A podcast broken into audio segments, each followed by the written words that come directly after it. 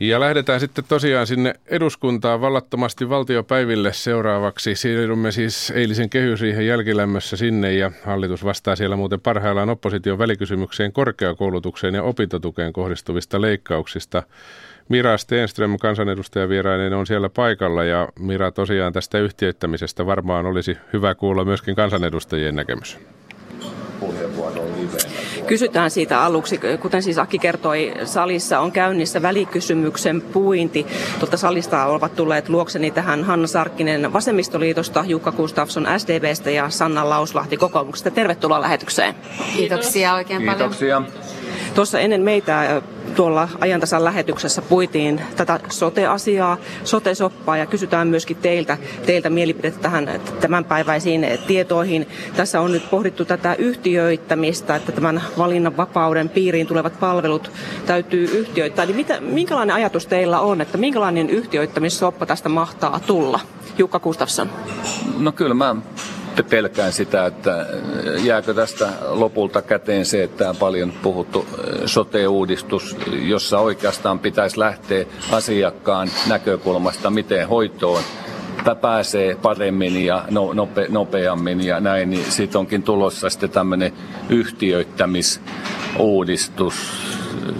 Ja mä oon kyllä tosi huolissani tästä. Mutta niin kuin sanottu, niin tämä nyt on yksi sivu, mikä on avattu ja tässä on monta sivua vielä edessä. Sanna Lauslahti.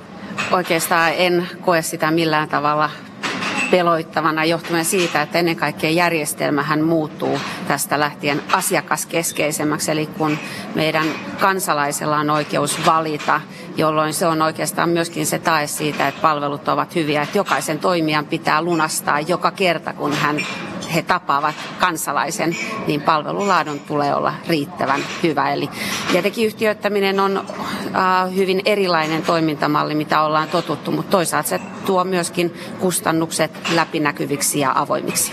Hanna Sarkinen. No näyttää nyt siltä, että tämä erittäin tärkeä uudistus on nyt lähtemässä vaarallisille sivuraiteille. Eli uudistus on lähetty tekemään, se pitää tehdä sen takia, että voidaan parantaa meidän perusterveydenhuoltoa ja vahvistaa nimenomaan perusterveydenhuoltoa ja vahvistaa integraatiota perusterveydenhuollon ja erikoissairaanhoidon välillä, integraatiota sosiaali- ja terveyspalveluiden välillä. Nyt kun lähdetään tämmöiseen yhtiöittämisen ja yksityistämisen maailmaan, niin miten käy integraation? Juuri näin. Oikeastaan tässä keskeistä on se, että me tunnistetaan ne asiakasryhmät, jotka käyttävät useita palveluita. Ja siltä osin meillä tulee olla yhdellä toimijalla keskitetty asiakasvastuu siitä, että hän katsoo sen, että kansalainen on oikeissa palveluissa, eikä niin, että häntä pomputellaan pitkin meidän palvelujärjestelmää, kuten tänä päivänä tapahtuu. No kyllä, mä pelkään, että tämä yhtiöittämismalli joku on jo antanut ilmaisun, että tämä voi olla tämmöinen Nintendo uudistus, jossa sitten joudutaan tekemään näiden monikansallisten terveystalojen ehdoin tätä tärkeää työtä. Ja, ja minusta Lauslahti ihan oikein sinällään perää tätä integraatiota, sosiaali- ja terveydenhuollon yhdistämistä ja tavallaan tämän tyyppistä palveluketjua, mutta en, en, mä, en mä kyllä luota tämmöiseen bisnesvetoiseen terveydenhuoltoon, mikä tässä lopputuloksena voi olla, ja todennäköisesti on hei. No voittoa halutaan tehdä, bisnestä, ei, ei terveys saa olla kaupan. Hanna Sarkinen. Niin, tähän uudistusten lähettiin sen takia, että haluttiin sosiaali- ja terveyspalvelut yksin käsiin, kun nyt ne on ollut kaksissa käsissä. Ne on ollut kuntien käsissä ja toisaalta erikoissairaanhoidon kuntayhtymien käsissä. Niin nyt kun mennäänkin sitten siihen, että meillä on niinku ehkä kymmeniä satoja yhtiöitä, jotka tuottaa sitten näitä palveluita. Kuka kantaa vastuun siitä kokonaisuudesta? Kuka kantaa vastuun siitä, että ihmiset saa ne palvelut kustannustehokkaasti, asiakaslähtöisesti, että ihmiset pääsee hoitoon silloin, kun ne tarvitsee? Kyllä mä perkään, että pirstoutuu järjestelmä entistä pahemmin? Äh, yhdet kädet tulee olemaan jatkossa. Sehän on ollut uudistuksen niin kuin tarkoituskin. Meillä sote-alue vastaa viime kädessä siitä, että asiakkaat ja meidän kansalaiset saavat palvelut. Ja sote, äh, sote-alueella on myöskin vastuu siitä, että, että minkälaisia ne palvelun tuottajat siellä alueella ovat. Ja, en, ja laadun puolesta on sellainen tilanne, että ei sinne kuka tahansa saa tulla palveluntuottajaksi, vaan palveluntuottajan täytyy täyttää tietyt kriteerit. Minä huomaan ihan selvästi teidän reaktioista, että ihan taatusti tulee iso polemiikki tästä asiasta, mutta mennään sitten toiseen asiaan, joka on nostanut polemiikin, nimittäin vihreät, RKP, SDP, kristillisdemokraatit ja vasemmistoliitto jättivät viime kuussa välikysymyksen koulutusleikkauksista. Oppositio esitti neljä kysymystä asiasta vastaavaan ministerin vastattavaksi ja nuo kysymykset ovat, että aikooko hallitus peruuttaa opiskelijan toimeentulon ja opintojen täysipainoisen etenemisen vaarantavat leikkaukset opintotukeen, aikooko hallitus perua koulutukseen ja tutkimukseen kohdistetut leikkaukset, miten hallitus aikoo vastaisuudessa turvata Suomen menestymisen mahdollisuudet ja kilpailukyvyn sekä maamme sivistyksen perustan? Ja viimeisenä vielä se, että miten hallitus aikoo turvata koulutuksellisen tasa-arvon ja kaikkien mahdollisuudet kouluttautua. No eilen oli myöhään kehysriihen linjaukset esillä ja siellä kuultiin, että koulutuksesta ja tutkimuksesta ei enää leikata lisää tällä hallituskaudella. Kaavailut opintotukisäästöt kuitenkin toteutetaan. Opintoraha siis laskee 2,5 euroa kuukaudessa. Kaikkiin korkeakouluopintoihin tarkoitettu tukiaika lyhenee kymmenellä kuukaudella ja hallitus aikoo kohtuullistaa leikkauksia niin, että pitkän aikavälin säästövaikutukset ovat noin 122 miljoonaa euroa kaavailun 150 miljoonan euron sijaan. Hanna Sarkkinen Vasemmistoliitosta ja Jukka Gustafsson SDPstä, te olette allekirjoittaneet tämän välikysymyksen, niin miten oppositio tämän tarjouksen ottaa vastaan, kun, kun tässä välikysymyksessä koulutus- ja sivistysvastaisuudestakin hallitusta moititaan? Joo, kyllähän tässä on nyt käynyt sillä tavalla, että keväällä kaikkien puolueiden antamasta koulutuslupauksesta on tullut koulutuspetos. Kaikki puolueet lupas, että enää koulutuksesta ei voida leikata, koska viime kaudella siitä leikattiin jo niin paljon. Tähän kaikki sitoutu. Ja nyt koulutuksesta tehdään tosi isot leikkaukset ja opintotukea, meidän pienintä sosiaaliperusetuutta leikataan yksi neljäsosa. Kaikista pienituloisimmilta ihmisryhmältä Suomesta leikataan yksi neljäsosa. Ja tätä totuutta ei voi muuksi muuttaa eikä toiseksi puhua. Jukka Gustafsson, te olette entinen opetusministeri, niin miten tämä sitten, että kuitenkin kohtuullistetaan 122 miljoonasta 150, eikö se auta asiaa? Ainahan kohtuullistaminen on parempi suuntaus, mutta mm, minusta tämä iso musta kuva ei nyt muutu tämmöisillä pienillä kosmeettisilla korjauksilla. Mä sain eilen Tampereen opettajien ammattiyhdistykseltä OAJilta kirjeen, jossa he olivat laskeneet, että nämä hallituksen kumulatiiviset säästöt on yli kolme miljardia. Huom, yli kolme miljardia. Keskusta puolue teki oppositiossa koulutuspoliittisen välikysymyksen oli laskenut, että edellisen hallituksen kumulatiiviset säästöt oli 1,7 miljardia. No näistä luvuista voi, voidaan, mä tiedän, että ni, niissä on e- erilaista niin kuin, näkemystä, mutta ikään kuin tämä suhde kertoo se, että minkä takia vaalien alla todettiin, että, että enää ei pidä tehdä leikkauksia. Mä itsekin sanoin rehellisesti opetusministerinä jo ennen vaaleja istuntosalissa, että säästöt on nyt tehty ihan piripintaan, että enää ei, ei pidä tehdä. Ja mit, mit, mitä tekisi toi oikeistohallitus? Lät, lätkäsi niin, kuin niin rajuun säästölistan, että mä en muista lähes 30-vuotisen sivistyspoliittisen urani aikana, että maassa on ollut tällainen myrsky, myrsky asiantuntijoiden taholta, että kuin väärin tässä menetellään varhaiskasvatuksesta yliopistoihin asti. Sanna Lauslahti, mitä vastaatte tähän syytökseen? Joo, on, on myönnettävää, että itsekin tein koulutuslupauksen ja siltä Joo. osin en lähde tätä sen enempää selittelemään, mutta silloin joutuu aina niin kuin kysymään, miksi me olemme tässä tilanteessa. Silloin kun me oltiin hallituksessa muun muassa demareiden kanssa, niin siellä kehyksiä kun käsiteltiin, niin se kehyksen, kehysten tilanne oli aivan erilainen, mitä se tänä päivänä. Et me kuviteltiin, että meidän taloustilanne olisi ollut parempi ja se on noin pari, pari miljardia heikompi verrattuna sinne niihin lähtökohtiin. On totta, että nämä on kovia säästöjä, mutta mielestäni se, että nyt hallitus on tehnyt loivennuksia opintotukeen niin, että se tulee olemaan 122 miljoonaa euroa pitkällä tähtäimellä, niin se on iso ele. Lisäksi se, että tulee 105 miljoonaa euroa korkeakouluille kohdennettavaksi niin digitaalisten oppimisympäristöjen rakentamiseen kuin nuorten tieteentekijöiden tieteen tekemiseen ja myös ympärivuotisen opiskelun tukemiseen, niin mielestäni ne ovat tärkeitä askeleita ja voi sanoa kädenojennus meidän korkeakoululle ja siitä, että he tekevät jo tänä päivänä hyvää työtä, mutta pyrimme antamaan heille lisää edellytyksiä mennä kohti tulevaisuutta. Niin Hanna Sarkinen, tässä sanotaan 105 miljoonaa euroa tulee tällainen lisäpanostus.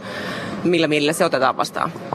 Totta kai siis pienikin lisäpanostus on hyvä ja tulee todella tarpeeseen ja auttaa ehkä akuuttiin hätään. Ja olihan siinä eilisessä kehysriihessä opintotuen suhteen hyviäkin asioita.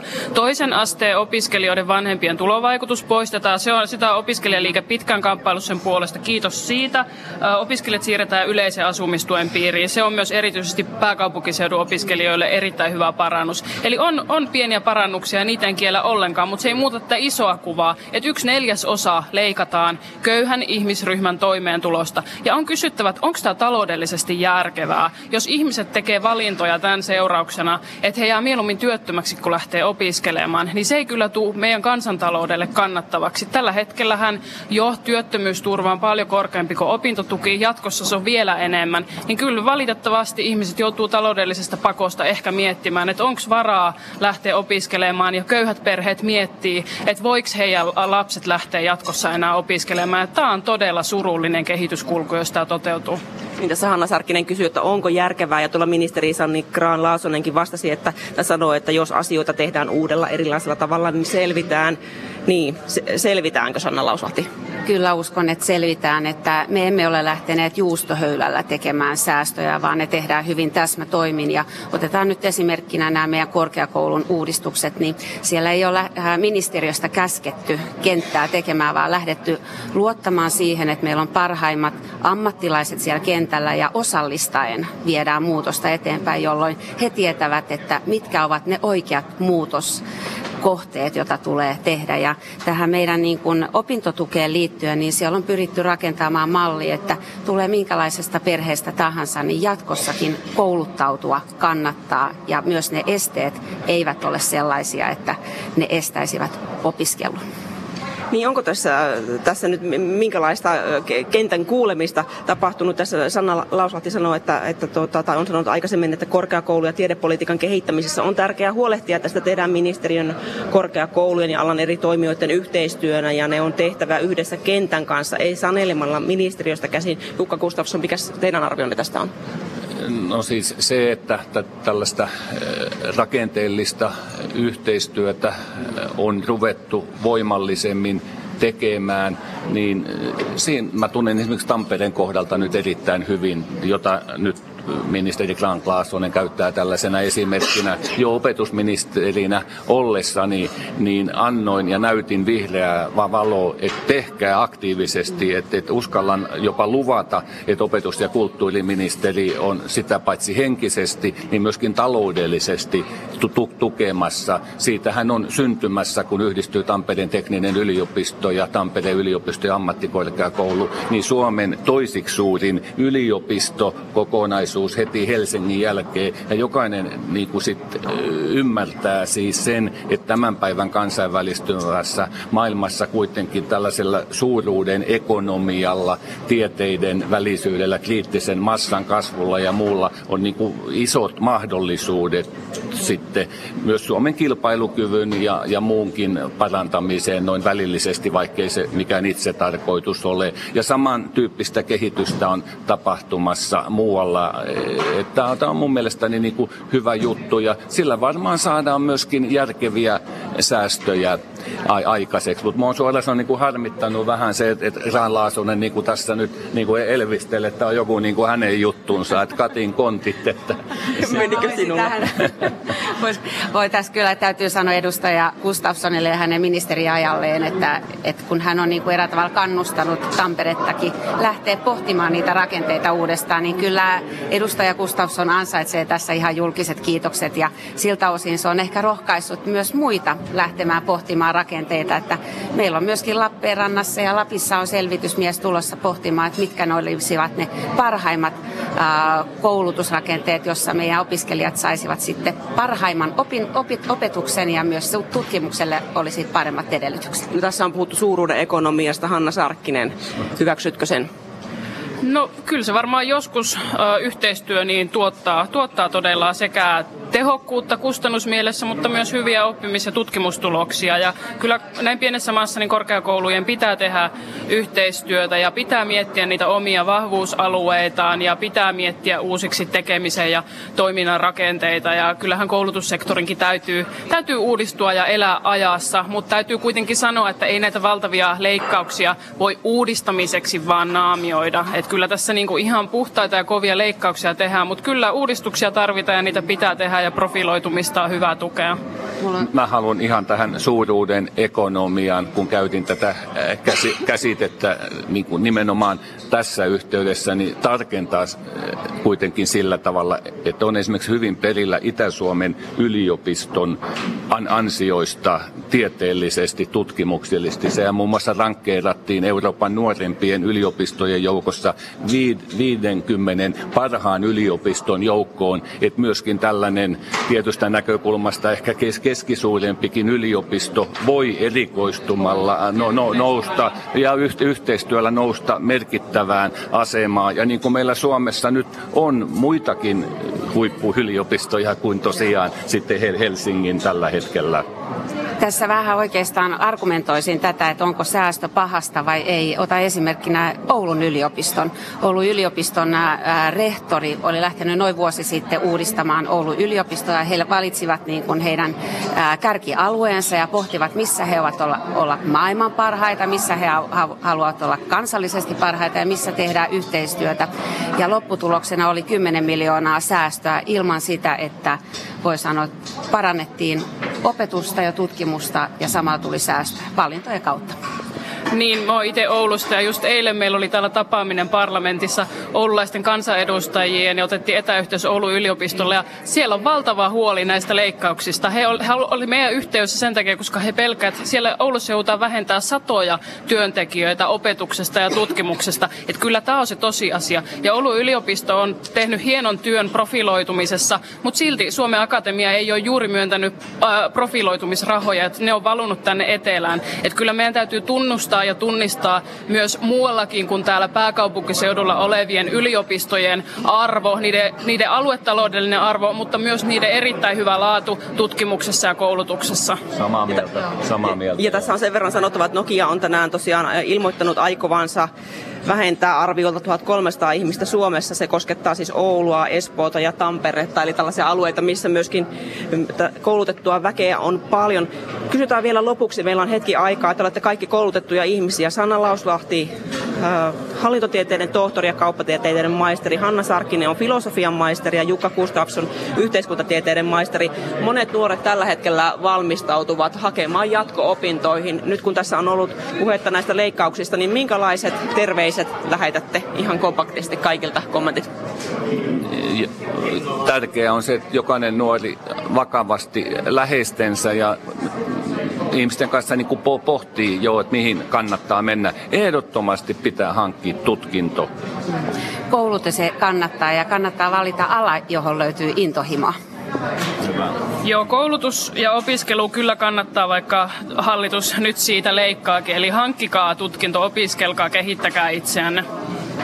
Tällaiset terveiset lähtevät siis niille, jotka nyt jatko-opintoja harkitsevat. Kiitoksia teille kansanedustajat Sanna Sarkinen, Hanna. Sarkkinen, anteeksi, Vasemmistoliitosta, Sanna Lauslahti kokoomuksesta ja Jukka Gustafsson SDP. Hyvää päivänjatkoa teille. Kiitos, Kiitos samoin.